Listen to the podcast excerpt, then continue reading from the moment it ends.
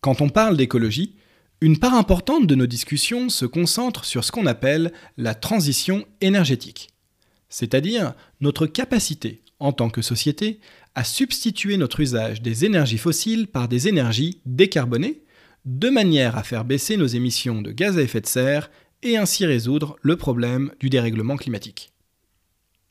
Dans ces débats, on se dispute ardemment pour savoir combien d'éoliennes, de panneaux solaires ou de centrales nucléaires il faudrait construire pour venir remplacer les centrales thermiques existantes.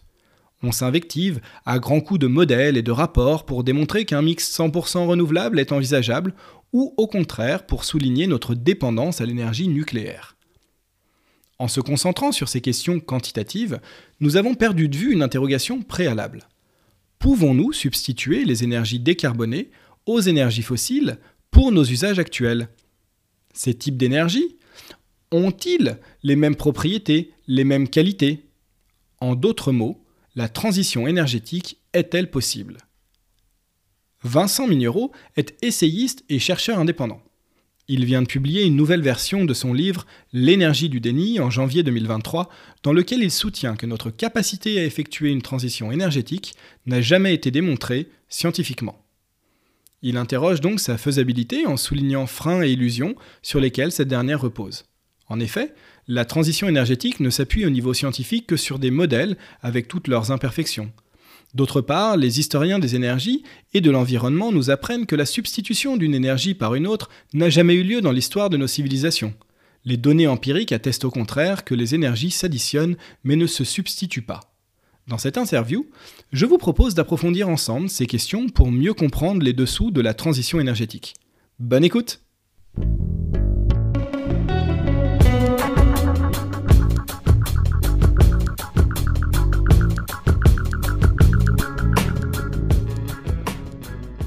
Bonjour et bienvenue.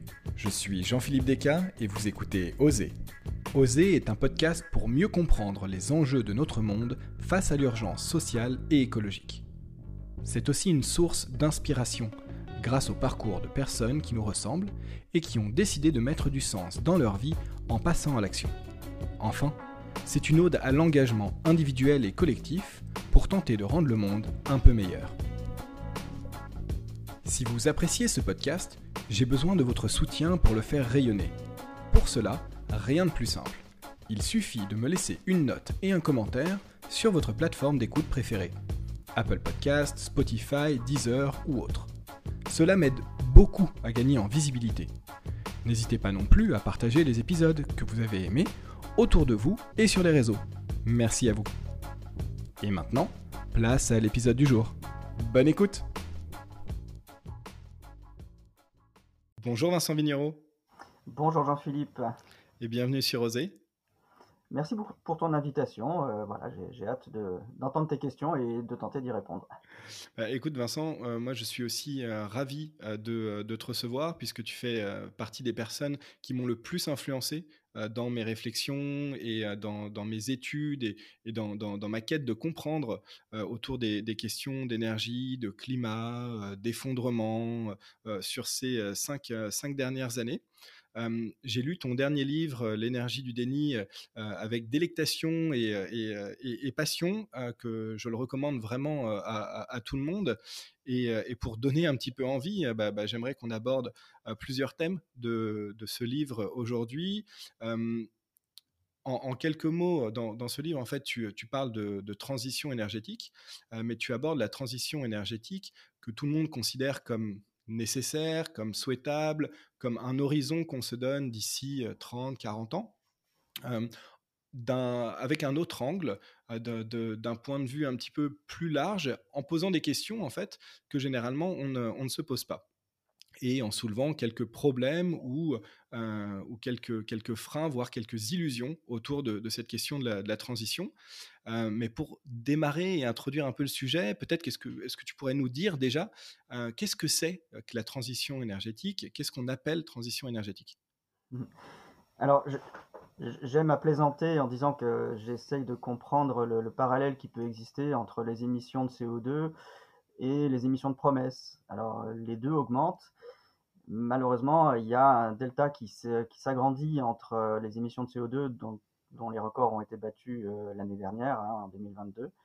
Euh, et en même temps, eh bien, on est toujours aussi euh, sûr qu'une transition est bien sûr nécessaire. Alors après, on va définir ce qu'est une transition énergétique, mais surtout possible. Et c'est sur ce deuxième point que, que je discute parce que voilà, j'ai fait une enquête euh, dans l'énergie du déni qui, qui, ressort dans, une nouvelle version dans, quelques jours.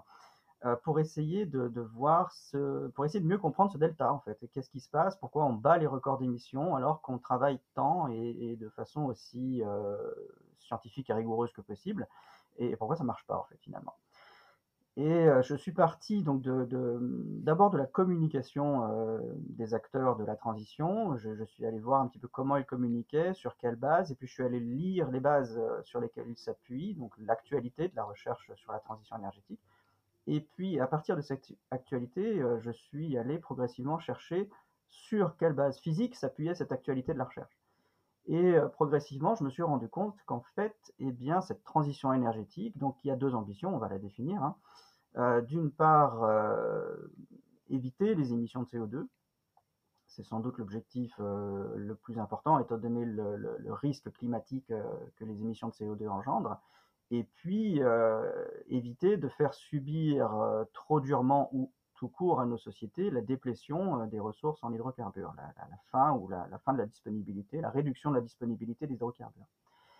Et donc ce double objectif n'étant aujourd'hui pas du tout atteint, je me suis rendu compte en, remontant à l'histoire de, de, la conceptualisation de la transition énergétique, je me suis rendu compte que d'une part, euh, il n'y avait jamais eu de démonstration de la faisabilité d'une transition énergétique, alors au sens d'une substitution des énergies, c'est-à-dire on parvient avec euh, l'énergie du vent, euh, l'énergie euh, des rayons électromagnétiques hein, qui proviennent du Soleil, et avec les atomes d'uranium, et où, hein, tout ça, et où, en fonction du mix énergétique qu'on veut, eh bien, il n'y a aucune démonstration qu'on peut substituer les hydrocarbures par du vent, les rayons du soleil ou l'énergie contenue dans les atomes d'uranium. On ne sait pas si c'est possible. La science aujourd'hui ne, peut pas dire ça. Alors ça, a l'air très péremptoire ce, que je dis là, euh, mais non seulement j'ai fait cette enquête de mon côté, mais je suis, enfin, je continue quotidiennement à échanger avec euh, les scientifiques qui travaillent sur ces questions et euh, eux-mêmes n'ont pas à disposition, ils me le confirment, n'ont pas à disposition ce matériel démonstratif. Donc ça nous amène à, à définir ce sur quoi s'appuie euh, la transition, l'idée de transition aujourd'hui, de substitution, ben, elle s'appuie sur des modèles. Des modèles, des scénarios, des simulations. Et c'est très bien, il n'y a pas de, problème à ce que la science, les laboratoires euh, élaborent des modèles. Simplement, les modèles, ils ont une limite évidente, c'est qu'ils ne peuvent absolument pas euh, retranscrire la réalité. Les modèles, ce sont des, euh, en quelque sorte des réductions du monde réel, des simplifications du monde réel, qui peuvent tout à fait donner des informations pertinentes sur le réel, mais qui ne font pas office de démonstration, en aucun cas. Donc ils sont utiles, il n'y a pas de doute là-dessus, mais on ne peut pas dire à partir des modèles, j'ai fait ce modèle dans lequel je parviens à faire une substitution, donc elle est possible dans le réel. Ça, scientifiquement, méthodologiquement, ça n'est pas envisageable. Donc, aujourd'hui, euh, la science communique en disant il y a des modèles, donc on peut, et c'est très embarrassant. C'est très embarrassant parce que euh, moi, je peux dire en tant qu'amateur, euh, citoyen, je peux dire euh, simplement, mais votre affirmation, je la rejette. Parce qu'elle n'est pas étayée par des preuves. Je la rejette et j'aurais raison de la rejeter parce qu'on n'a pas le droit, méthodologiquement, de, faire ce type de saut à la conclusion. Donc, ça rend, à mon sens, le discours sur la transition énergétique extrêmement fragile. C'est-à-dire qu'il suffit de dire non à l'affirmation c'est possible. Et celui qui dit non aurait raison. Voilà, il a raison de dire non. Et en plus, lorsqu'on vérifie dans le réel si oui ou non c'est possible, et c'est là, là qu'on voit que les émissions de CO2 n'ont jamais été aussi élevées et que tous les pays qui installent des éoliennes, des panneaux photovoltaïques ou des centrales nucléaires restent totalement dépendant, sur le plan énergétique et économique, d'un marché mondialisé, d'un mix énergétique mondialisé. Donc, on ne peut pas du tout confirmer dans le réel avec des mesures, euh, voilà, euh, des études su, sur la réalisation euh, de cette transition, on ne peut pas confirmer qu'elle se réalise non plus. Voilà. non seulement les modèles ne permettent pas d'affirmer, et en plus on ne le vérifie pas. Alors, si, je résume un petit peu ce que, ce que tu nous dis, c'est que donc, la transition énergétique qui consiste en fait à substituer aujourd'hui euh, les énergies fossiles, c'est-à-dire le pétrole, le gaz et le charbon, euh, par des énergies décarbonées qui peuvent être par exemple l'éolien, le solaire euh, et, le, et le nucléaire. ça, en fait, cette, cette, transition que tout le monde souhaite, elle, elle apparaît en fait difficilement plausible. Un, parce que elle est basée uniquement sur des modèles scientifiques premièrement, et des modèles qui sont bah, forcément uniquement des, modèles qui ne prennent pas en compte toute la réalité, c'est le propre même d'un modèle, et deuxièmement, que empiriquement, historiquement, en fait, ça n'a jamais eu lieu, ça n'a jamais été prouvé. Oui, oui, c'est ça, c'est exactement ça. On pourra se référer aux travaux de Jean-Baptiste Fressoz quant à l'histoire elle-même de la transition ou de la non-transition. Ils sont absolument euh, implacables. Donc euh, oui, on n'observe rien de, des promesses qui sont faites. Et euh, à mon sens, il y a euh, de nombreux éléments qui, permettent de comprendre pourquoi, avec toute la sincérité du monde, euh, les scientifiques, euh, à mon sens, font des erreurs. Et je le redis, hein, je l'ai dit dans, une interview récemment, il n'y a absolument pas à accabler les scientifiques. Hein, tout, le monde fait ce qu'il peut. Et on a tous envie que quelque chose se passe de positif sur le plan des approvisionnements énergétiques, des émissions de CO2, etc.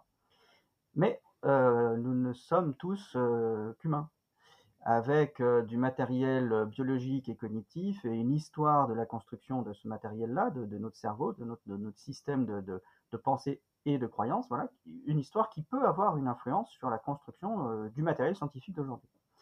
Et il y a des travaux en, en sciences de la cognition, hein, ceux de Josh Tenenbaum en particulier, qui essayent de comprendre comment on peut se tromper en faisant des catégories fallacieuses. Donc il appelle ça le scandale de l'induction, je ne rentre pas dans le détail, mais on a tendance à... Euh, on a tendance. Oui, on a tendance à, par exemple, classifier, catégoriser les, éléments de notre milieu, de notre quotidien, en fonction de l'usage qu'on en fait. Et c'est tout à fait normal. Je vais prendre un exemple, par exemple, un, mycologue, hein, celui qui, étudie les champignons, euh, va considérer que euh, bah, dans son domaine, les amanites tumouches euh, et les bolets, bah, bon, c'est des champignons, hein, et c'est aussi intéressant à étudier que les girolles et d'autres champignons. C'est la même catégorie pour lui, pour le mycologue, c'est une catégorie parfaitement pertinente. Pour le consommateur, manger un bolet ou une amanite tumouche, ça n'a pas le même effet. Et donc ces deux publics-là vont avoir des définitions, des catégorisations d'éléments du réel totalement différentes en fonction du contexte. Et c'est là qu'on a, à mon sens, un problème dans la transition énergétique, c'est qu'on considère que tous les convertisseurs d'énergie, donc euh, les centrales thermiques qui sont alimentées par euh, du pétrole, par oui, bah, essentiellement du charbon ou du gaz et parfois du pétrole, mais surtout du charbon ou du gaz, ce sont des convertisseurs thermiques. En mettant des hydrocarbures dedans, on a de l'électricité à la sortie. C'est des convertisseurs et euh, bah, quand on fait entrer, euh, quand, on, parvient à, fissionner des atomes d'uranium, quand on fait euh, passer du vent dans des éoliennes ou quand on éclaire des panneaux photovoltaïques, et eh ben, on a aussi de l'électricité à la sortie. Donc ce sont aussi des convertisseurs. Donc dans le contexte de l'étude de la transition, tout ça c'est la même famille. Et les modèles, les simulations de transition sont fondés sur le fait que bah, puisque c'est la même famille, on va remplacer l'un par l'autre, ou les uns par les autres. Et il suffit juste de trouver la bonne quantité des uns et des autres en fonction euh, bah, du contexte, de, la disponibilité de l'uranium pour un pays, de l'histoire de l'énergie dans ce pays, etc. Sauf que là, le contexte, à mon sens, masque quelque chose de très très très important. C'est que euh, les hydrocarbures n'ont pas du tout les mêmes propriétés physiques que le vent, les rayons du soleil et les atomes d'uranium. Et nous, historiquement, nous avons pu exploiter les propriétés physiques du charbon du gaz et du pétrole relativement facilement. Relativement facilement. Dès le départ, en fait, il suffisait de remplacer euh, les poêles à bois euh, en mettant du charbon dedans, ils étaient tout de suite plus chauds. Et avec ça, on faisait une meilleure sidérurgie qui permettait d'aller exploiter le pétrole et ensuite le gaz, etc. Donc c'était très très simple et c'était dans la continuation d'un développement technique qui s'appuyait sur euh, les calories alimentaires et la biomasse qui étaient pour nous nos sources d'énergie. Mais là, on a un problème qualitatif majeur, c'est que on ne sait pas quoi faire avec du vent. L'humain, euh, par une journée de grand vent, bah, il n'a pas d'énergie. il est juste embarrassé, ça le décoiffe ou ça euh, arrache son, parapluie. Euh, l'humain, par une journée très ensoleillée l'été, il a des coups de soleil, et l'humain, avec des atomes d'uranium dans la main ou du minerai d'uranium dans la main, il se brûle. Ou au mieux, ça fait rien. Et là, on a un problème qualitatif, c'est qu'on met au même niveau des convertisseurs d'énergie qui ne sont pas du tout alimentés par des, par des énergies dont les propriétés sont les mêmes, et du coup, à mon sens, il y a un verrou physique que j'explore, je ne dis pas qu'il est définitif, mais je l'explore, il est peut-être impossible de substituer ce qu'on peut qualifier de source d'énergie pour l'humain par des énergies secondaires ou d'appoint ou de compléments que sont le vent, les rayons du soleil ou les atomes. C'est d'ailleurs toute la catégorisation que, que tu fais hein, dans, le livre entre donc ces, ces énergies primaires, donc euh, biomasse, hydrocarbures, euh, d'un côté, enfin fossiles, et de, l'autre, ces énergies de substitution euh, que sont donc le vent, le solaire et, le, et, le, nucléaire parce qu'en en fait, on ne peut pas directement les utiliser en les faisant brûler. Si je caricature, c'est un petit peu ça. Notre société s'appelle la société thermo-industrielle c'est la société de la chaleur. Nous n'avons pas du tout de matériel démontrant que nous sommes capables de faire passer cette société thermo-industrielle à une société éolo-industrielle, ou à une société photo-industrielle, ou à une société nucléo-industrielle, ou un peu des trois. Quoi qu'il en soit, ces trois énergies ne font pas de chaleur directement. Il faut un convertisseur pour obtenir cette chaleur, et ce convertisseur, on ne peut pas le faire ni avec le vent, ni avec le soleil, les, rayons du soleil, ni avec les atomes d'uranium. On ne peut les faire, ces convertisseurs, on ne peut les faire qu'avec des hydrocarbures. Donc, je ne sais pas comment on substitue à partir de cette contrainte.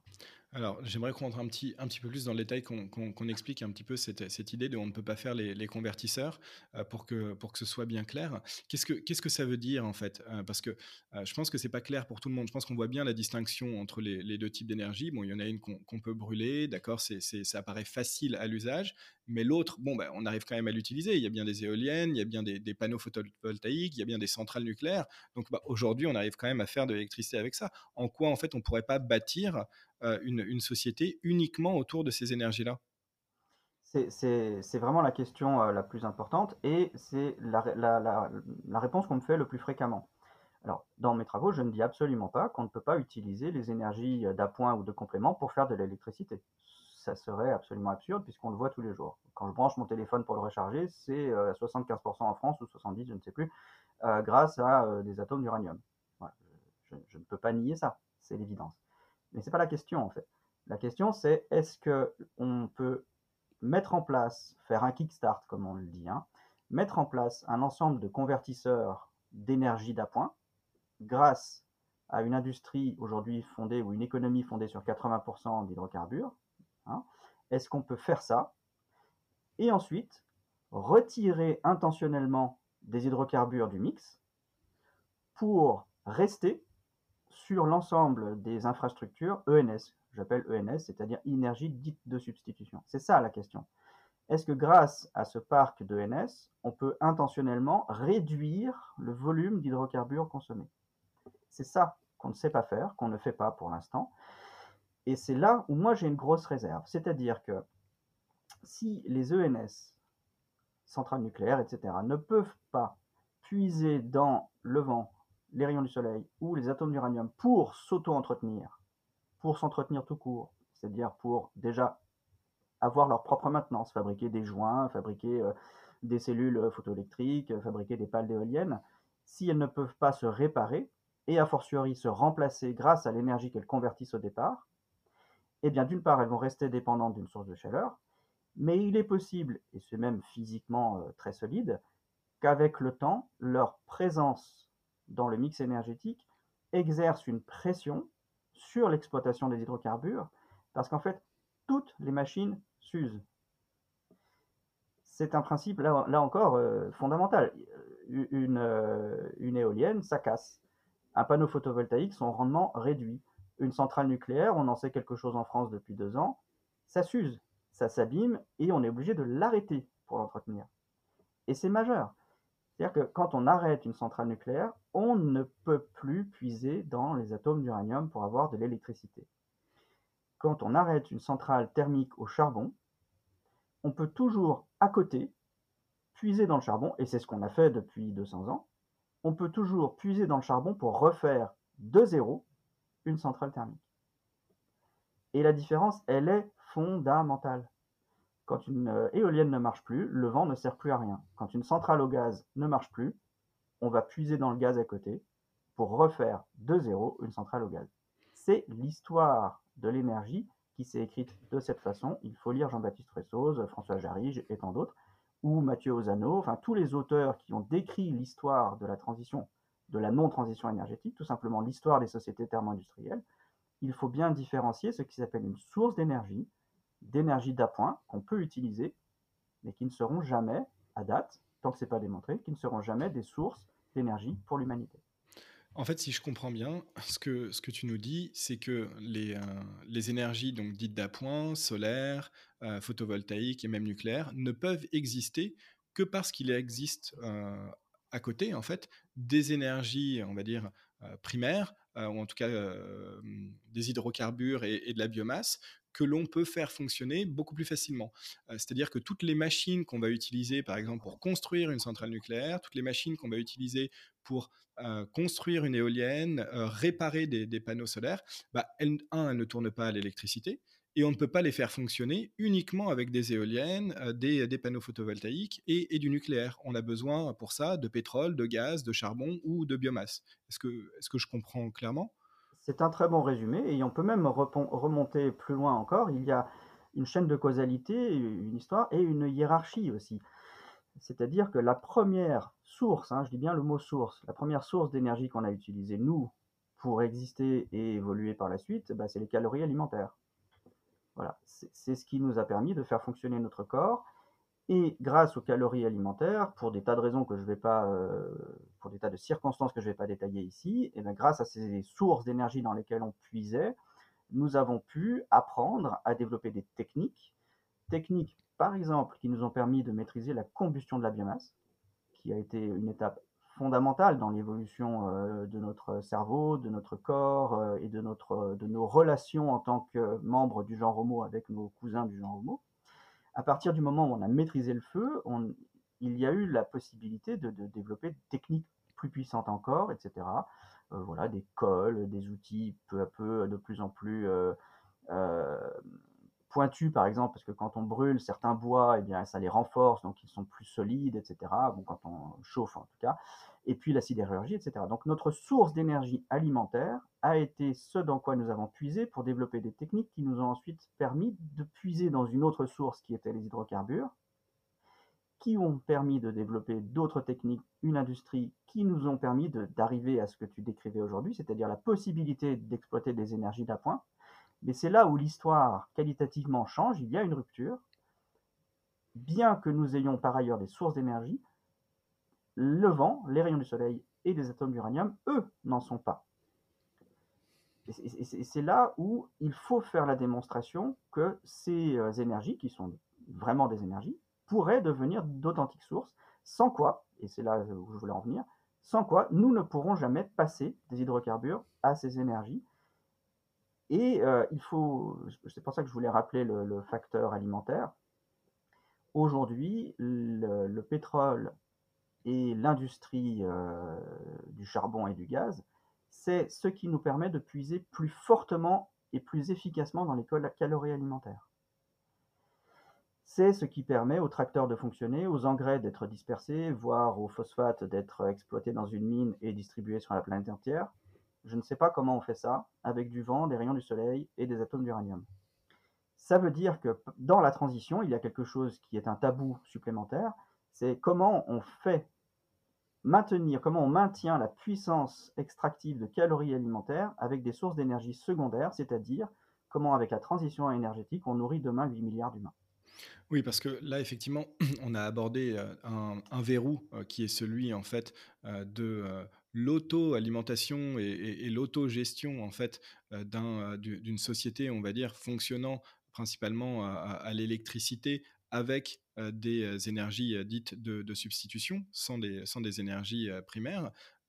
mais en fait, il y a, aussi, j'allais dire, tout, le, toute la partie cachée de, l'iceberg, qui est que, bah, en fait, une grande partie de l'énergie qu'on utilise aujourd'hui, plus de 60%, hein, même en France, bah, elle n'est pas liée en fait à, l'électricité. C'est toujours du pétrole. Ce sont des énergies fossiles. Et tu le rappelles, ne serait-ce que pour l'alimentation, pour faire tourner les, les tracteurs qui, qui vont cultiver nos champs, pour fabriquer les engrais azotés qu'on va disperser sur nos champs et qui font qu'on arrive à avoir des rendements qui permettent de nourrir les, tous, les humains qui, peuplent notre terre, et, etc. Et, c'est vertigineux parce que lorsque je j'énonce ce que tu viens d'énoncer, on me répond, mais il suffit de tout électrifier. C'est-à-dire, on va électrifier toutes les machines, on va faire des tracteurs électriques, on va faire des, mines euh, électriques. D'ailleurs, ça se fait déjà. Hein. Donc, euh, l'ensemble de l'industrie minière est très intéressé à l'exploitation des, euh, des, énergies secondaires pour verdir leur exploitation, réduire les coûts, émettre moins de CO2, etc. Donc, ça se fait déjà. Mais c'est pas la question, parce que l'électricité n'est pas une source d'énergie. Avec quoi on fait cette électricité? Donc, la réponse, il faut tout électrifier pour faire une transition ne dit pas avec quelle source d'énergie on électrifie la société euh, thermo-industrielle, qui reste thermo-industrielle euh, jusqu'à aujourd'hui. Donc non, on pourra. Oui, peut-être que les tracteurs électriques ça existera. J'ai pas de soucis techniques euh, ou conceptuels avec ça, mais on ne sait pas avec quelle source d'énergie on les fera et on les alimentera en électricité. Oui, aujourd'hui, on ne construit pas les, les usines qui, qui, font des voitures électriques avec des, des, machines qui tournent à l'électricité. C'est juste. Alors, indirectement, si, Sauf que ça marche tant qu'on a des hydrocarbures pour réparer les machines qui convertissent le vent en électricité ou hmm. les atomes d'uranium en électricité. Ça marche un temps, je ne dis pas que ça marche pas, je, ne dis pas qu'on ne peut pas fabriquer totalement une usine à partir d'une électricité verte. C'est pas ce que je dis. C'est juste que ça marche un temps et que l'illusion est de dire que ça pourrait se pérenniser et que même dans l'instant, c'est quelque chose qui existe à partir de l'électricité nucléaire ou du vent. Ça, c'est une illusion, c'est un message euh, fallacieux. Scientifiquement, ça ne tient pas. C'est juste ce qui est euh, très perturbant dans le débat sur la transition énergétique, c'est qu'à chaque fois qu'un argument est donné qui soit un tout petit peu systémique ou essayant de, de regarder la globalité, on répond par un, un, exemple en système isolé. Donc oui, on va lire euh, partout qu'on peut faire vivre tel territoire à partir d'une énergie dite décarbonée. Mais il n'y a pas tout ce qu'il y a autour du territoire ou autour de l'énergie, de, l'usine de tracteurs dite verte, etc. On, on efface tout ce qu'il y a autour et du coup on simplifie beaucoup trop et on a l'impression de répondre à la question, mais en fait on ne le fait pas. C'est un, une analyse qui est effectivement assez qui est décontenançante, j'allais dire, mmh. puisqu'elle elle remet complètement en question l'intérêt ou la possibilité même de, de, de, faire la, la, transition énergétique, l'intérêt au sens où en fait c'est quelque chose qui est, qui est possible. Et donc ça, ça, veut dire que on serait en train de travailler un petit peu dans, le vide pour, pour, pour rien aujourd'hui. C'est tout, tous ces efforts, toute cette énergie, tout, ce cerveau, toute cette sueur mise au, service de, de, quelque chose qui, qui, ne, qui ne fonctionne pas comment, comment est-ce que ça se fait que bah, qu'en fait on, travaille à quelque chose qui, qui, apparaît, bah, comme, comme tu le dis, en fait, si fondamentalement peu probable ou impossible? Parce qu'on a, redéfini la transition tout à l'heure, ou en tout cas les ambitions de transition qui ont quelque chose à voir avec l'écologie. On a dit il y a deux objectifs à la substitution des énergies, c'est réduire les émissions de CO2 et faire supporter à nos sociétés la déplétion des hydrocarbures. Donc ça, on va dire que c'est un objectif, euh, c'est un double objectif vertueux dans le sens, d'abord écologique, puisqu'on réduirait euh, le, réchauffement climatique, ou on le limiterait, et sur un second plan, euh, vertueux sur le plan économique, des inégalités, de la gestion d'une restriction énergétique, parce que voilà, on pallierait la, fin des hydrocarbures. Mais ça, ce sont les, on va dire, ce sont les narratifs ce sont les récits qui sont plus ou moins liés à euh, l'écologie ou à la gestion de l'effondrement. Mais en fait, à mon sens, ce n'est pas pour cette raison qu'on fait quelque chose dans le vide, hein, comme tu le disais. C'est pas dans le vide du tout. Au contraire, à mon sens, c'est quelque chose qui intéresse beaucoup nos sociétés pour faire ce qui s'appelle désormais, c'est écrit en toutes lettres euh, dans les derniers rapports du GIEC, pour faire ce qui s'appelle du développement résilient. c'est-à-dire maintenir, grâce à des développements techniques, industriels, l'illusion du développement possible, donc de la croissance possible, et si éventuellement ce développement, cette croissance sont moins possibles ou contraints, faire ce qui s'appelle de la résilience, c'est-à-dire permettre à notre société d'encaisser des chocs et de retrouver leur état initial après euh, l'encaissement de ce choc, ou de cette crise, ou de ce conflit, ou de cette crise sanitaire, euh, etc., crise économique, etc. Et donc la résilience, c'est pas rien du tout, c'est pas du vide. C'est pas du vide, sauf que ça n'a rien à voir avec l'écologie, et ça n'a peut-être rien à voir avec euh, la gestion de la déplétion des hydrocarbures, ou en tout cas, c'est pas ce qui va nous la faire compenser, parce que c'est potentiellement ce qui nous la fera amortir tout en augmentant en parallèle la pression sur l'exploitation des hydrocarbures. C'est-à-dire que pour entretenir cette résilience, il faudra de la chaleur pour réparer les éoliennes, les panneaux photovoltaïques et les centrales nucléaires qui nous permettent une résilience. Et cette chaleur, on ne peut la trouver que dans les hydrocarbures, c'est-à-dire que la présence de ce parc d'ENS pour faire de la résilience est quelque chose qui pourrait au final augmenter la surface sous la courbe. Quand on voit euh, l'histoire de l'énergie et qu'on la projette, on voit cette courbe euh, qui décline, euh, voilà, cette courbe du total d'émissions de CO2 possible. Eh bien, à cause, ou, à cause des ENS, la courbe serait moins pentue, celle de la déplétion énergétique. Ça veut dire que la surface sous la courbe aurait, correspondrait à plus d'émissions de CO2 au global la résilience des sociétés fondées sur des ENS, c'est possiblement plus d'émissions de CO2 à la fin de l'histoire des sociétés thermo-industrielles.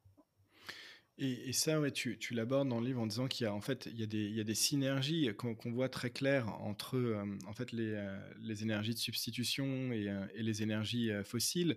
On voit que d'ailleurs au-delà de l'utilisation d'énergie fossile pour réparer, pour réparer en fait des énergies de substitution, il y a l'utilisation d'énergie de substitution comme euh, des éoliennes euh, pour euh, l'exploitation même des, énergies fossiles.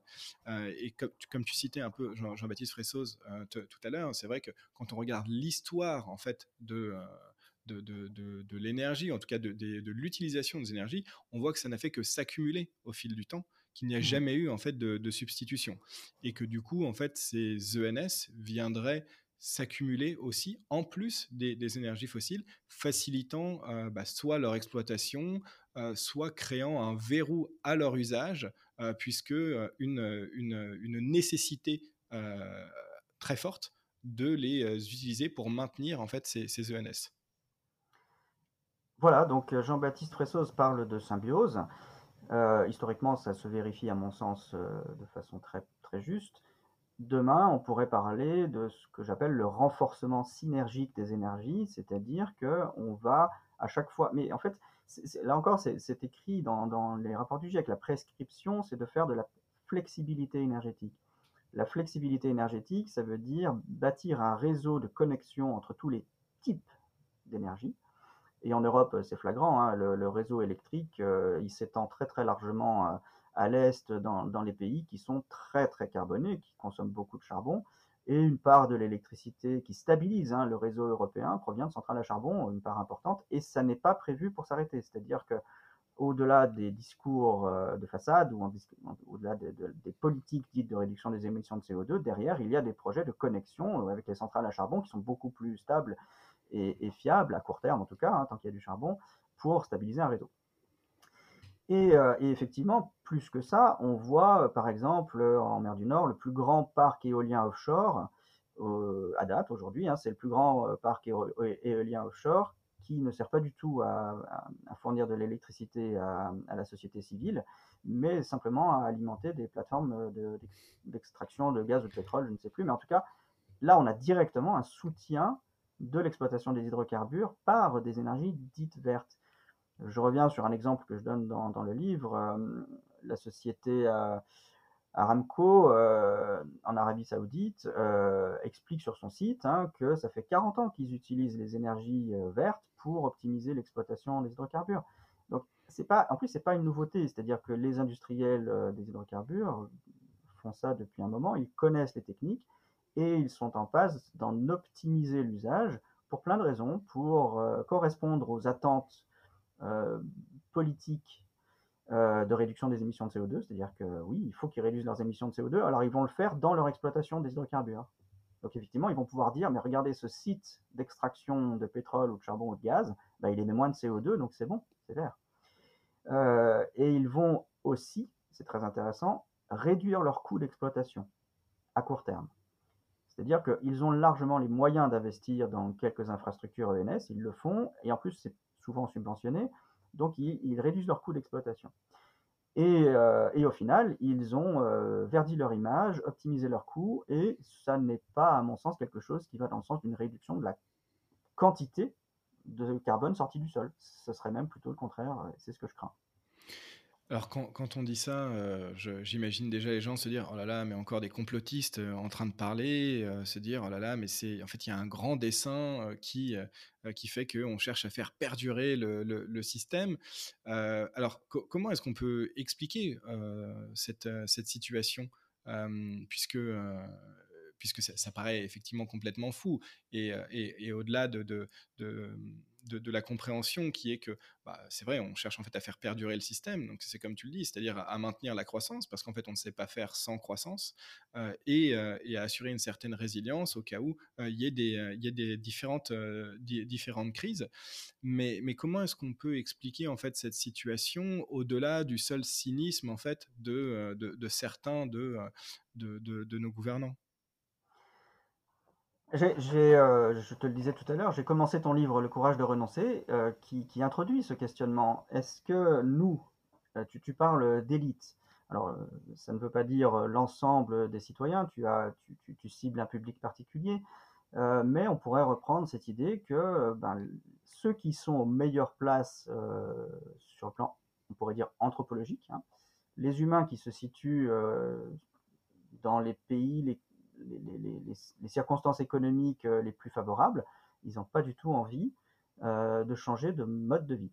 Ils n'ont pas du tout envie de réduire quelque chose d'important, c'est leur revenu et j'ajoute souvent leur garantie assurantielle, c'est-à-dire leur capacité à affronter eux-mêmes des crises. Et ça, c'est indexé sur ben, leurs revenus et puis leur capacité à financer des, assurances pour un pays, une sécurité sociale, une assurance chômage, un service de santé, etc., etc. Personne, spontanément, et moi non plus, hein, n'a de lui-même envie de réduire sa puissance d'agir ou sa puissance, sa capacité à obtenir des services qui le sécurisent qui sécurise ses émotions, qui sécurise ses proches, qui empêche ses proches, euh, les anciens ou les plus jeunes d'être malades en particulier. Personne n'a envie de ça, a priori. Et donc, plus ou moins consciemment, nous convertissons euh, des ambitions écologiques en fausses solutions. Par exemple, nous n'avons de cesse de dire qu'il faut changer ou réduire la consommation, ce qu'on appelle aujourd'hui la sobriété. Sauf que c'est une injonction paradoxale telle qu'elle est énoncée en tout cas, parce que euh, euh, nos, ministres euh, ou, notre président énoncent que la sobriété, ça n'est pas, pour eux en tout cas, une baisse de production. Ça n'a aucun sens. Une sobriété sur le plan écologique, hein, je ne dis pas sur le plan de l'économie néolibérale. Sur le plan écologique, une sobriété qui réduirait l'empreinte écologique, c'est une sobriété qui réduirait la quantité de flux d'énergie et de matière qu'on extrait du milieu. Voilà. Sauf que la sobriété telle qu'elle est présentée, c'est juste consommer autrement ou, consommer moins.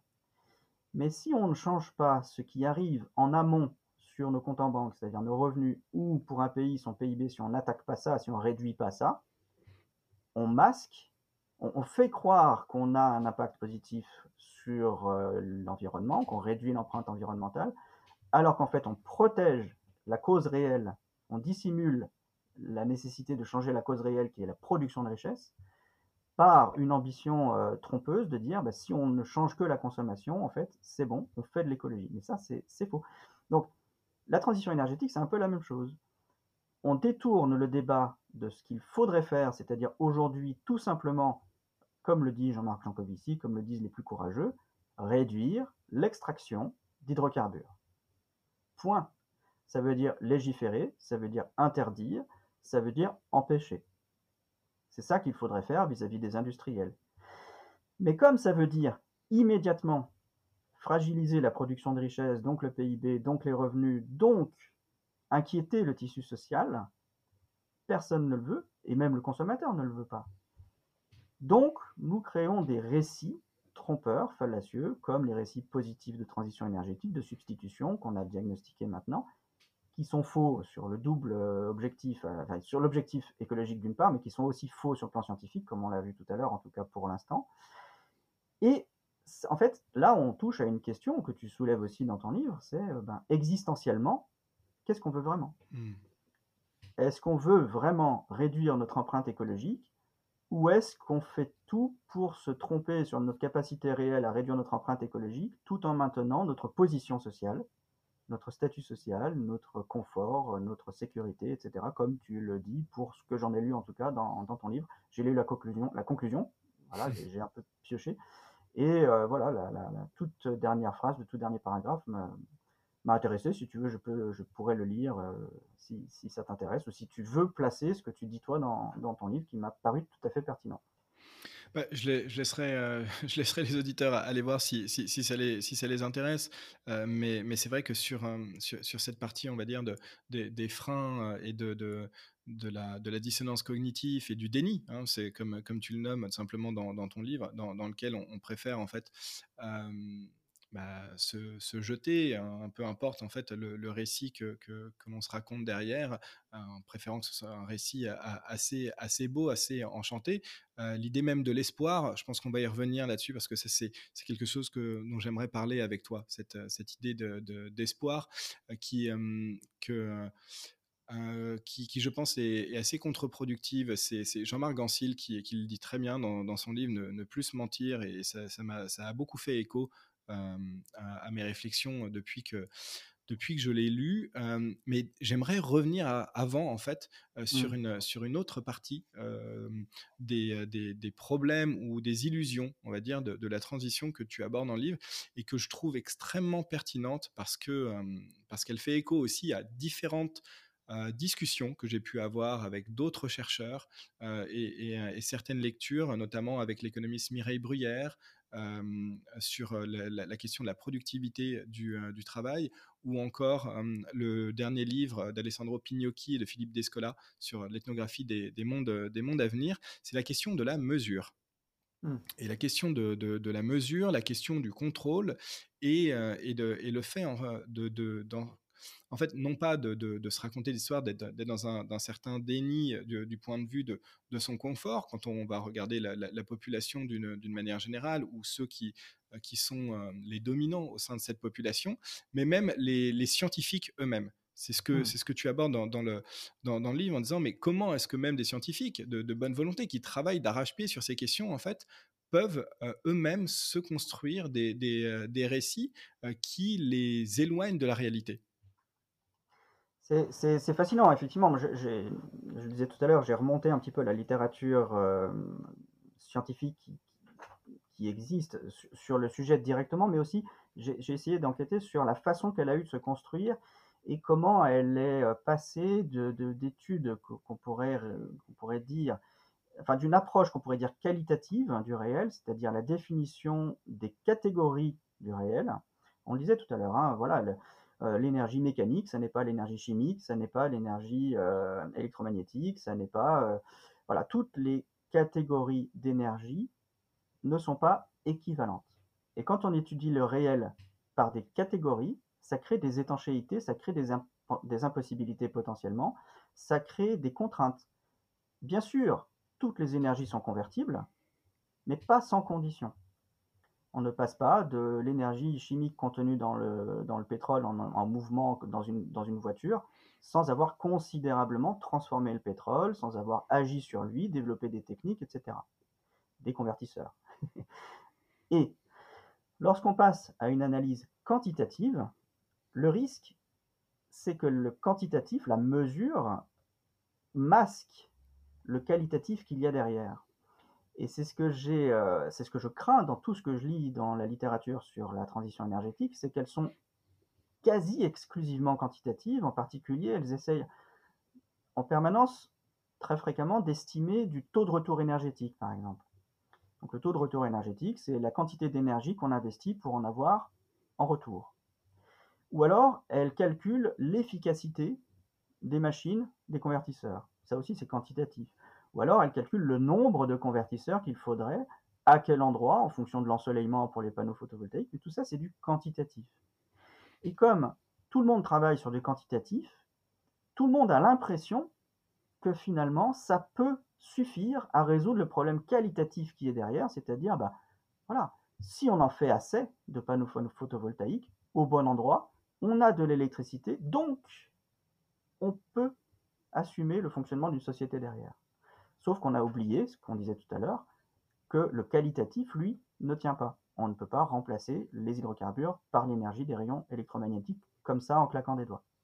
Et la mesure, elle a une histoire. Enfin, le, passage du qualitatif au quantitatif, il, a une histoire. Alors, je ne vais pas la détailler ici parce qu'elle est complexe. Je vous laisse consulter donc la deuxième version de l'énergie du déni, ou alors un autre texte que j'ai publié dans la revue Cité euh, récemment, dans lequel je,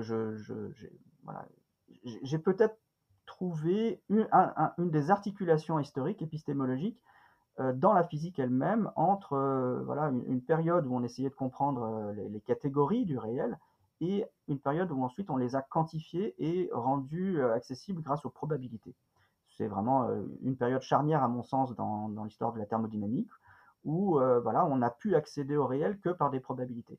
Et, il fallait le faire, c'était nécessaire, sauf que en n'accédant au réel que par le quantitatif et les probabilités, à mon sens, historiquement, depuis 150 ans, on a masqué des problèmes qualitatifs. J'ajoute un élément, c'est que sur le plan euh, évolutif et anthropologique, c'est peut-être pas euh, incompréhensible non plus. C'est-à-dire que la mesure, elle a une qualité, c'est de parler très très vite à notre cerveau archaïque. Alors ça ne veut pas dire grand-chose cerveau archaïque, il est tout à fait moderne notre cerveau, c'est pas la question, mais en tout cas, il a des réflexes cognitifs qui sont issus d'une histoire ancienne. Et ces réflexes euh, perceptifs et cognitifs, ça a été aussi de réagir très vite à des euh, paramètres euh, de la réalité pour simplement survivre, comme par exemple eh bien, la vitesse d'un prédateur, ou la taille des épaules d'un concurrent, ou la force de son poing, de, voilà, quelque chose qui était de l'ordre du quantitatif. Ou pour la reproduction, je, voilà, je barre d'un autre sujet, eh bien, les formes des hommes ou des femmes, respectivement, c'est du quantitatif tous ces paramètres-là ont considérablement évolué. Les formes euh, définies culturellement pour attirer les uns et les autres, pour obtenir euh, évolutivement une reproduction, elles ont évolué, peu importe. Mais ce sont des aspects quantitatifs. Et le qualitatif, c'est ensuite.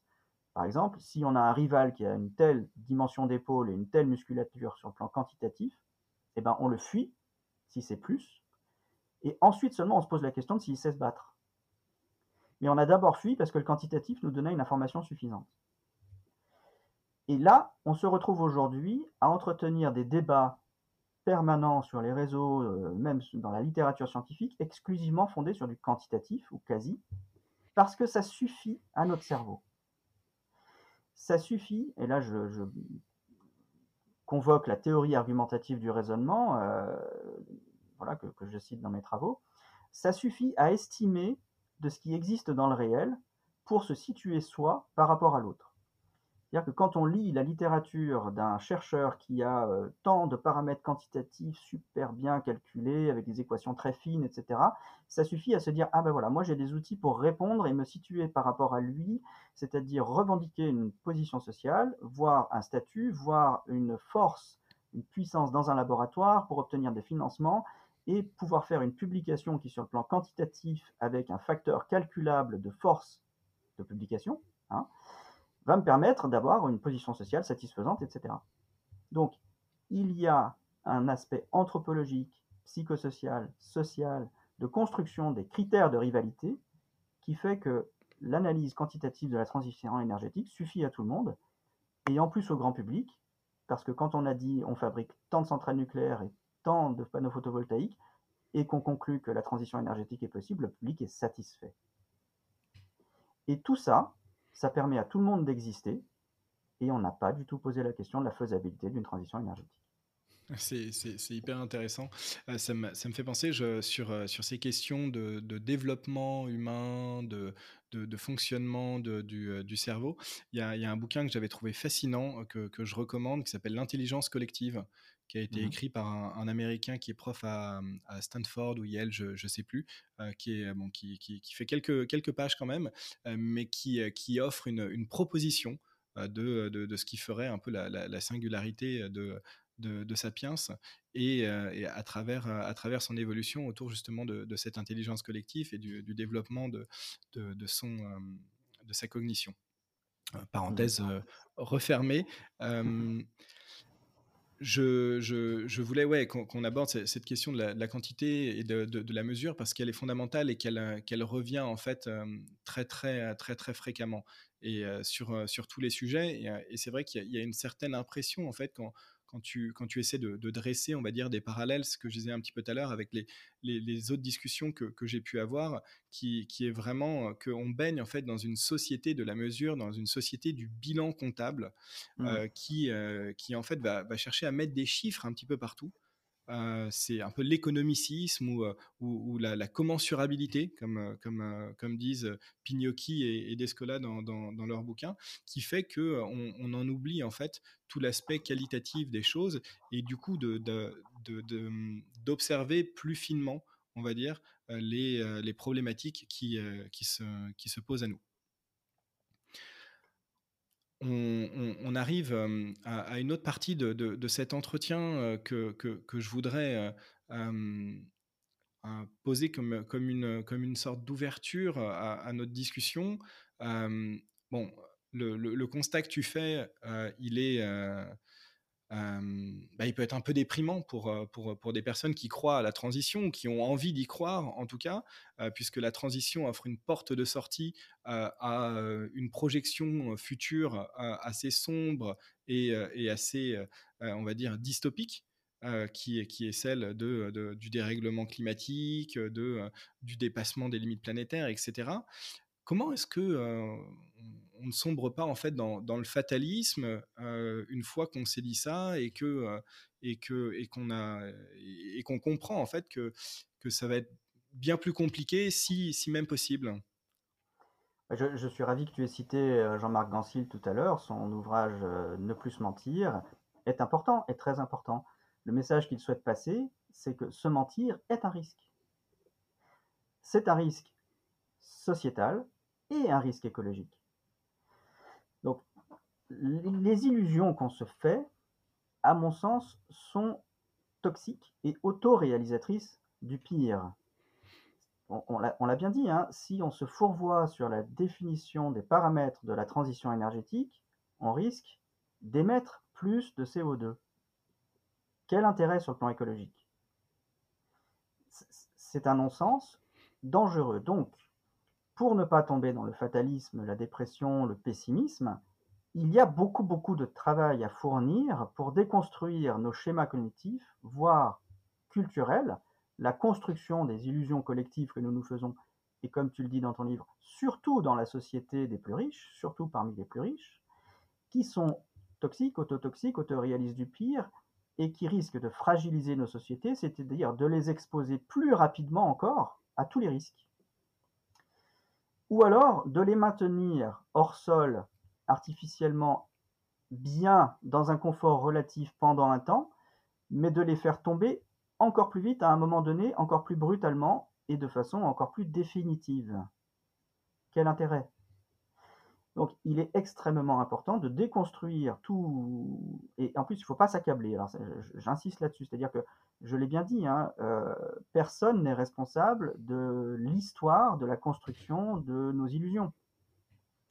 Aujourd'hui, en 2022, euh, on n'est pas responsable de ce qui s'est passé dans la période entre moins 800 et moins 500 avant Jésus-Christ à peu près, qui est la, période où les grandes traditions morales sont apparues probablement, possiblement, euh, suite à l'augmentation des, rendements agricoles qui ont permis à certaines sociétés d'être plus puissantes, donc de créer des récits communs plus puissants, plus efficaces pour gérer le collectif, etc., à plus grande échelle. Personne aujourd'hui n'est responsable de ça et des illusions qui ont accompagné la construction de ces récits dont on hérite encore aujourd'hui. Par contre, on est en mesure de comprendre, analyser et déconstruire pour éviter de reproduire des erreurs qui pouvaient avoir leur pertinence parce que l'illusion de la croissance, c'est pertinent en croissance, ça rend service à plein de gens, mais aujourd'hui c'est toxique. Et donc, il y a plein de façons de ne pas tomber dans le pessimisme et la fatalité, il y a beaucoup de choses à faire qui seraient beaucoup, beaucoup plus efficaces, pardon, je me répète, mais beaucoup plus efficaces que de, que de répéter à l'envie ce que Christian appelle, euh, Christian Morel, pardon, appelle dans, dans, dans, son livre Les décisions absurdes, en trois volumes, euh, le danger de la persévérance dans l'erreur. Quand on persévère dans l'erreur, on fait des erreurs, on, prend des risques plus grands encore, donc on tombe de plus haut encore, on crée des, des catastrophes, des accidents, alors qu'on était persuadé de ne pas le faire. Voilà. Et donc voilà, pour moi, c'est très mobilisateur. Et du coup, ce que, ce que tu recommanderais, c'est plutôt que de, de, de, persister en fait dans l'erreur, c'est en fait c'est de, de, questionner, de déconstruire, de creuser et d'interroger en fait euh, beaucoup plus finement, euh, c'est toutes nos croyances, euh, tous nos préjugés et les hypothèses de base sur lesquelles on construit des récits. Personne ne peut dire aujourd'hui, en appui sur la littérature scientifique, qu'on peut rediriger l'écologie. À chaque fois qu'on met écologie quelque part dans un récit, pour l'instant, la science ne dit pas que c'est possible. Donc il faut questionner notre capacité à être proactif sur la réduction euh, des émissions de CO2, de l'empreinte environnementale, etc. Autant que possible, ne pas vendre ça euh, sans être sûr de pouvoir le faire, parce que c'est possiblement arnaquer euh, celui qui achète la prestation. Et une fois qu'on a déconstruit ça, estimer dans quelle mesure on peut rediriger nos sociétés. La priorité, c'est difficile à entendre sûrement, mais la priorité, c'est bien sûr euh, de réduire notre empreinte environnementale, mais c'est surtout d'éviter de faire n'importe quoi parce qu'on aura d'autant plus de mal à gérer l'écologie que nos sociétés dysfonctionneront. Et les dysfonctionnements sociétaux sont des fragilités, pour reprendre un élément de contexte, qui les exposent, y compris sur le plan rival. C'est ce qui fragilise un monde par rapport à un autre et qui peut motiver à des agressions militaires. Et c'est ça, penser la complexité écologique au sens étymologique du terme, c'est-à-dire la gestion, la, compréhension du fonctionnement de notre maison, dans laquelle il y a 8 milliards d'humains, des tas de communautés différentes, des cultures très très différentes, des façons de comprendre euh, l'écologie, c'est-à-dire la gestion de la maison de façon très très différente. L'écologie, au sens euh, étymologique du terme, ça n'a rien à voir avec l'ambition de protection du milieu. Et donc en abordant à mon sens, sur le plan scientifique, avec une approche scientifique, ce que veut dire l'écologie, on fera moins d'erreurs, on s'exposera moins et on amortira beaucoup mieux la descente énergétique. Si, si j'essaie de, résumer ce que tu dis en, substance, c'est euh, d'accepter qu'il n'y ait pas forcément de réponse euh, à, apporter, en tout cas immédiate, euh, comme on aimerait le faire, puisque on est toujours en quête de solutions. En tout cas, à chaque fois que je, discute, que ce soit des conférences ou autres, même avec des amis, des, des on dit oui d'accord, mais donc tu dis que tout ça est compliqué, mais il n'y a aucune solution d'après toi. Je ne sais jamais trop quoi répondre puisque derrière on m'injonctionne toujours à dire ouais mais faut être quand même positif, faut donner espoir aux gens, sinon on peut pas les emmener avec soi et sinon en fait on ne peut pas créer un mouvement au sein de la société, euh, porteur en fait d'un euh, autre futur, d'un autre imaginaire et, euh, qui permettent aux, gens de, de, vouloir se mouvoir pour, pour faire bouger les choses. Mais le, solutionnisme, c'est une construction culturelle extrêmement locale et éphémère dans l'histoire de l'humanité. C'est quelque chose qui n'a pas du tout permis en tant que guide, en tant que récit cardinal, qui c'est pas du tout quelque chose qui a orienté le fonctionnement des sociétés jusqu'au jusqu'au 19e siècle. Et pourtant, elles ont existé, elles étaient là elles fonctionnaient très bien. Et elles surmontaient des défis, elles avançaient, elles ont permis à nos sociétés d'apparaître avec leurs illusions solutionnistes. Mais le solutionnisme, c'est possiblement, là encore, quelque chose de toxique, qui nous fait croire qu'on peut résoudre un problème qui, sur le plan physique, comme on l'a dit, ne peut potentiellement pas être résolu, et sur le plan euh, existentiel non plus. Enfin, rien ne dit euh, dans l'histoire de l'univers que l'humanité euh, avait les capacités de, dépasser les lois fondamentales de la nature. C'est écrit nulle part. Donc le solutionnisme est vraiment dangereux. Et donc le désinvestir n'empêche pas d'être acteur, n'empêche pas de se mobiliser du tout. Moi j'aime bien une des valeurs qui a été parmi d'autres disqualifiée ou, ou, ou évacuée du débat par justement l'esprit solutionniste et positiviste, c'est la vergogne.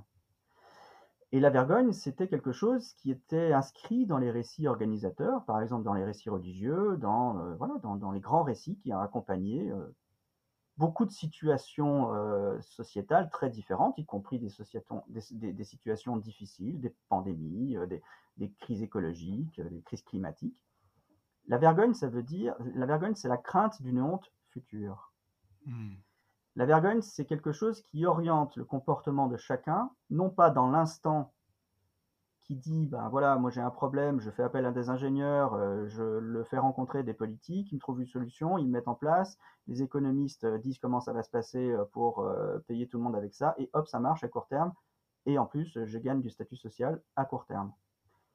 Mais la vergogne, c'est quelque chose qui va permettre d'émettre un jugement immédiatement sur la décision qui est prise à court terme pour que celle-ci reste honorable à long terme. C'est la crainte d'une honte future. Et bien la vergogne, ça peut redevenir, si au moins on en parle, si au moins on arrête de, de vendre des solutions partout, ça peut redevenir une valeur qui oriente nos comportements et nos sociétés. Ah, c'est hyper intéressant. Et effectivement, c'est n'est pas forcément une valeur que, que l'on voit chez de nombreux politiques, pour faire une, une, petite pique, euh, qui ne cessent de mentir et, et qui, qui, sont euh, déconstruits en, en, permanence. Et enfin bref, c'est quelque chose qui, que, que, je trouve assez, assez dingue. Euh, parenthèse refermée aussi, pour mmh revenir à, à, ce que, à ce que, tu, ce que tu disais sur justement la, la vergogne, le, le solutionnisme, quel, euh, sur quoi porter en fait du coup ces efforts euh, sur, sur quoi travailler? Euh, je, vais, préciser ma question. Denis Meadows, à l'occasion de, des 50 ans de la sortie des, limites à la croissance, a donné plusieurs interviews, euh, dont une, je me souviens, dans laquelle il dit euh, euh, il faut plus se préoccuper en fait des, des problèmes dits globaux comme le, changement climatique, puisque bah, honnêtement, rien n'y fait. Ça fait 50 ans que j'ai essayé et, la, question est trop complexe collectivement pour se mettre d'accord et, mettre en place des, réponses appropriées et se concentrer euh, en tant qu'acteur euh, engagé ou, ou, volontaire sur des questions plus locales. Euh, je crois qu'il prend notamment l'exemple de, par exemple, la, question de l'eau à un endroit du, territoire plutôt que sur des, problèmes plus globaux. Qu'est-ce que tu penses de ça? Qu'est-ce que que ça veut dire pour toi aujourd'hui, en fait, ce, être acteur de dans, dans, dans, dans ce monde? Alors, il y a quelques années, quand j'ai fondé l'association la Adrastia, on avait réfléchi collectivement à, ce que voulait dire le low-tech en euh, période de risque d'effondrement, de risque écologique, etc. Et euh, j'avais proposé de défocaliser euh, de la technique, c'est-à-dire low versus high-tech, pour avoir un regard sur la technique en tant qu'elle rend un service ou pas. Et voilà, à mon sens, ce qui permet d'articuler vergogne et euh, action, c'est comment, quoi que je fasse aujourd'hui, que je sois un ingénieur, un politique, un économiste euh, ou un citoyen lambda, quoi que je fais aujourd'hui, comment je vais pouvoir participer à la possibilité de rendre un service à mon prochain dans 10, 20, 100 ans. Tu évoquais l'eau. Si aujourd'hui je réfléchis au service de la possibilité de pouvoir euh, juste boire, arroser son, jardin ou juste arroser euh, le, le, blé dans 50 ans en France, je m'inscris dans une réflexion complexe, de long terme, qui vise un service indépendamment de la technique. La technique, c'est la réponse technicienne, c'est-à-dire euh, si je réfléchis au service de l'eau dans 50 ans en France, on va plutôt parler bassine. Peut-être que les bassines euh, ont leur pertinence, mais je crains qu'elles aient une pertinence à court terme. Si à côté de ça, on n'a pas restauré les haies, si on n'a pas restauré les forêts, si on n'a pas permis à la terre de se gorger d'eau par elle-même, c'est-à-dire maintenir l'eau plutôt qu'elle finisse à la mer, on n'a pas entretenu la possibilité d'un service à moyen et long terme. Donc, que faire? Ça, penser service, service rendu à moyen et long terme, dans un cadre de vergogne, et j'y reviens, hein, c'est à mon sens ce qui permettra de pouvoir penser service collectivement à moyen et long terme, maintenir la cohésion de nos sociétés. Et ça, j'y reviens parce que c'est très important. Si on continue à faire des promesses qui ne tiennent pas, que tout le monde voit ne pas se tenir, c'est-à-dire que tout le monde voit aujourd'hui sur son thermomètre que ça ne tient pas, ou sur son, sur sa fiche de salaire que ça ne tient pas, on construit les obscurantismes et euh, les, ruptures politiques de demain. Si dans les discours positifs, voire positivistes, techniciens, euh, libéraux, néolibéraux, euh, d'économie néoclassique, si on continue dans ces récits-là à raconter n'importe quoi juste parce qu'on l'a fait pendant 70 ans et que ça a marché, comme aujourd'hui ça ne marche plus, on ouvre grand la porte à tous ceux qui racontent aussi n'importe quoi, mais plus fort, avec des arguments plus tranchés, beaucoup moins solides, mais qui séduisent des gens qui voient sur leur thermomètre et dans leur portefeuille que les autres promesses ne tiennent plus. Donc, déconstruire les illusions qu'on énonce un peu partout, en écologie, en économie, etc., c'est majeur pour qu'on puisse éviter le pire sur le plan politique. Donc voilà, aujourd'hui, on peut connecter la survenue, euh, on va dire grossièrement, des fascismes un peu partout dans le monde, on peut le connecter aux énoncés fallacieux qui traversent l'économie et l'écologie aujourd'hui. Il n'y a pas de connexions. Ce sont des choses qui se co-construisent. Donc, il faut arrêter de raconter n'importe quoi. C'est assez intéressant ce que, tu dis autour de, l'obscurantisme aussi euh, et des, euh, de, de, de recherche de, réponses, on va dire, à, des, euh, par rapport en fait à, des messages auxquels on, ne croit plus de, la part de, ceux qui sont censés apporter des, solutions ou, des réponses dans, nos sociétés, les gouvernants, les, politiques, les élites de, manière générale, puisque c'est ainsi qu'est construit nos sociétés. J'ai été un petit peu choqué en faisant le tour des librairies bah, pour, pour la promotion du livre et en voyant le déploiement en fait de nouveaux rayons euh, ou en tout cas leur élargissement massif, notamment autour de l'ésotérisme. Euh, je ne sais pas si c'est quelque chose que, tu as remarqué. Et, euh, donc, j'interrogeais quelques libraires là-dessus en disant enfin, qu'est-ce qui se passe? Pourquoi est-ce qu'on nous parle de cartes de tarot, d'ésotérisme, de pierres, etc. Apparemment ça s'est beaucoup développé autour de, la pandémie. Et ce que tu dis, en fait, me fait un petit peu penser à ça. C'est-à-dire qu'à force de. De, de, mensonges, de, récits dont on se rend compte qu'ils sont fallacieux, eh bien on, se, on se plonge en fait euh, dans, non plus dans, dans de la science ou en tout cas dans, dans, dans des, dans des récits, on va dire, solides, mais dans, dans des réponses de l'ordre du spirituel ou du, religieux ou de l'ésotérique et qui, et qui, sont, qui, sont, qui sont difficiles ensuite de, pour, qui, qui, qui, ne permettent pas de, de, créer en fait un débat ou une discussion sur, sur des bases solides. En tout cas, c'est la manière dont, je vois les choses. C'est-à-dire que les, croyances et les, imaginaires deviennent tellement opposés. on, vit dans, des galaxies qui deviennent euh, si différentes qu'il devient euh, même difficile de se comprendre lors d'une discussion entre, différentes personnes. Je, ne peux que souscrire à ton constat. je, ne peux faire que le même constat et, être euh, également particulièrement inquiet. Évidemment, ces, discours ésotériques pseudo-scientifiques n'ont rien de solide, mais ils révèlent malheureusement le manque de solidité des discours en place. C'est ce qu'ils estiment, c'est ce qu'ils mesurent. Leur survenue dans le débat, leur présence, euh, leur infiltration dans le débat ne témoignent pas de leur qualité. Cette survenue de ces discours dans le débat témoigne de la fragilité des autres discours. Et c'est ça qui est grave. Et c'est pour ça qu'il ne faut pas, à mon sens, attaquer frontalement ou, pas faire qu'attaquer frontalement ces discours euh, pseudo-scientifiques, parce qu'en fait, ça les renforce. Il faut surtout commencer à dire des choses qui tiennent la route. Et eh. Et à partir de là, quand on commencera à dire, bah oui, ça va être très très difficile demain pour beaucoup, travaillons ensemble pour éviter que ça soit trop compliqué et euh, que ça augmente les inégalités et euh, qu'on puisse euh, faire en sorte ensemble bah, que les taxes euh, changent, que le régime euh, économique change, que la distribution, le distributif, comme disait Laurent Mermet, évolue pour réduire les inégalités et les injustices, pour éviter que les plus démunis, ceux qui sont à la frange de la société, ceux qui craignent le plus le déclassement, investissent des, récits déconnants juste parce que les autres récits qu'on leur propose sont aussi à côté de la plaque. Donc renforçons le réalisme de ce qu'on dit, et on, est parti sur la discussion sur la, transition énergétique. Malheureusement, ce, récit de transition énergétique contribue à des réponses euh, hors sol et, euh, comment dire épistémologiquement aussi creuse, voire dangereuse que ne l'est lui-même le récit de la transition énergétique. Voilà le danger.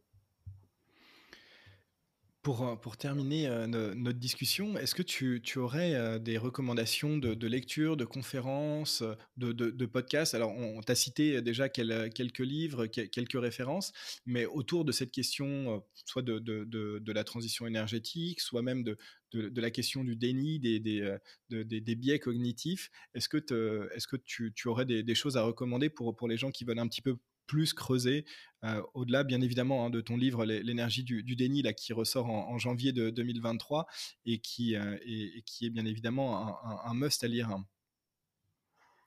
Euh, alors, voilà, je pense que les travaux d'Albert Moukébert sont vraiment d'excellente qualité, bien sûr, mais de très un très bon matériel, une très bonne synthèse du matériel pour s'orienter sur la construction des biais cognitifs, individuels et collectifs. J'ai malheureusement pas le titre en tête euh, de, son dernier livre, euh, mais voilà, je peux recommander largement le travail d'Albert Moukébert. Je peux recommander aussi, pour bien comprendre le contexte, euh, voilà, à la fois des récits et de la politisation des récits, en particulier autour de l'idée d'anthropocène, qui est largement débattue, plus ou moins solide. Il y a beaucoup, beaucoup de termes qui sont dérivés de cette idée d'anthropocène. Donc voilà, je peux recommander le livre de Laurent Testo, Vortex, sort le 18 janvier.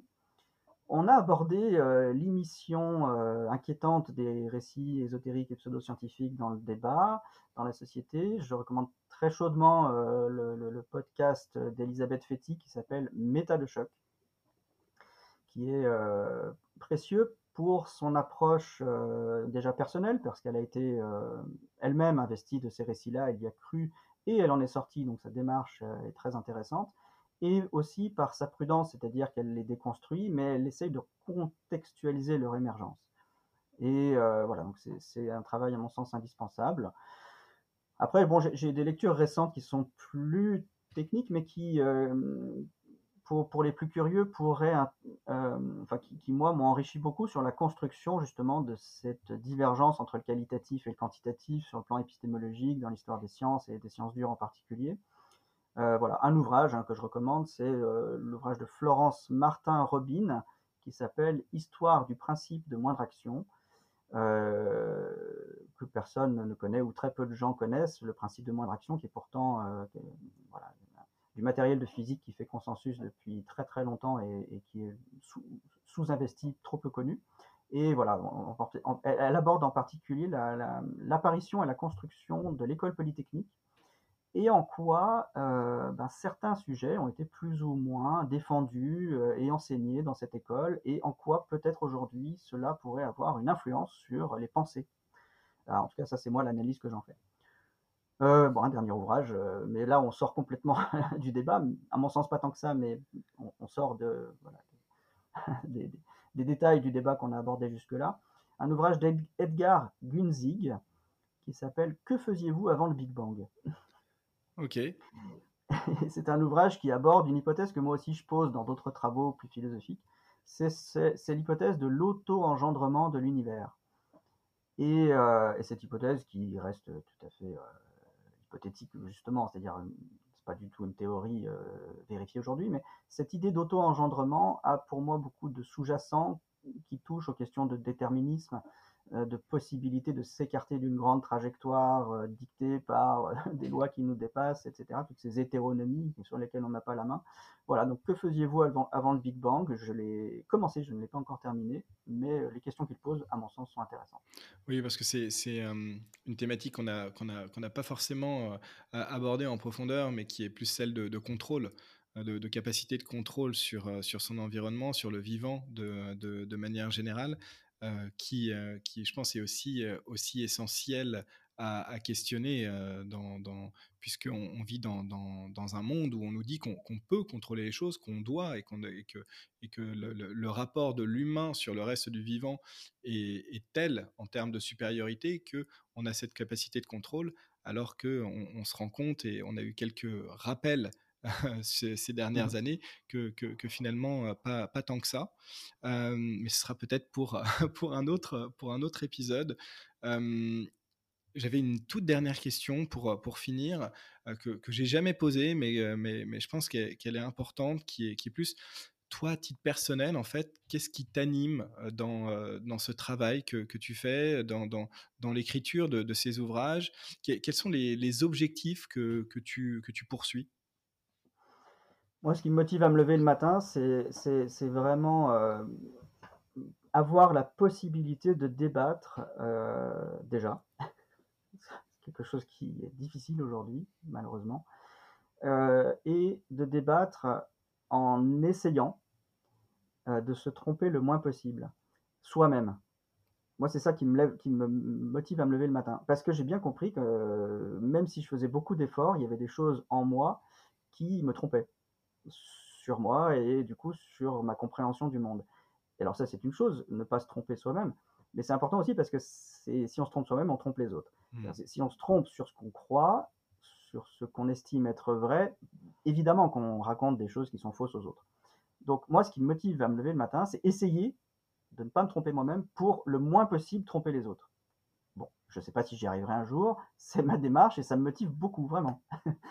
et à partir de cette démarche-là, mon objectif, si, j'y arrive, si, j'y contribue de quelque façon que ce soit, c'est essayer de faire en sorte que tous ensemble, on se tape le moins possible les uns sur les autres. Hmm. Et je pense qu'on y arrivera d'autant mieux, comme je le disais tout à l'heure, qu'on se racontera le moins possible n'importe quoi, les uns aux autres.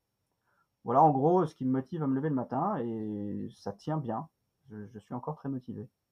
Bah, génial, écoute, merci infiniment euh, Vincent euh, pour, euh, pour notre échange et puis pour la, qualité de tous tes travaux. Et puis bah, je te dis bonne continuation et puis à très vite. Jean-Philippe, merci à toi et à très bientôt.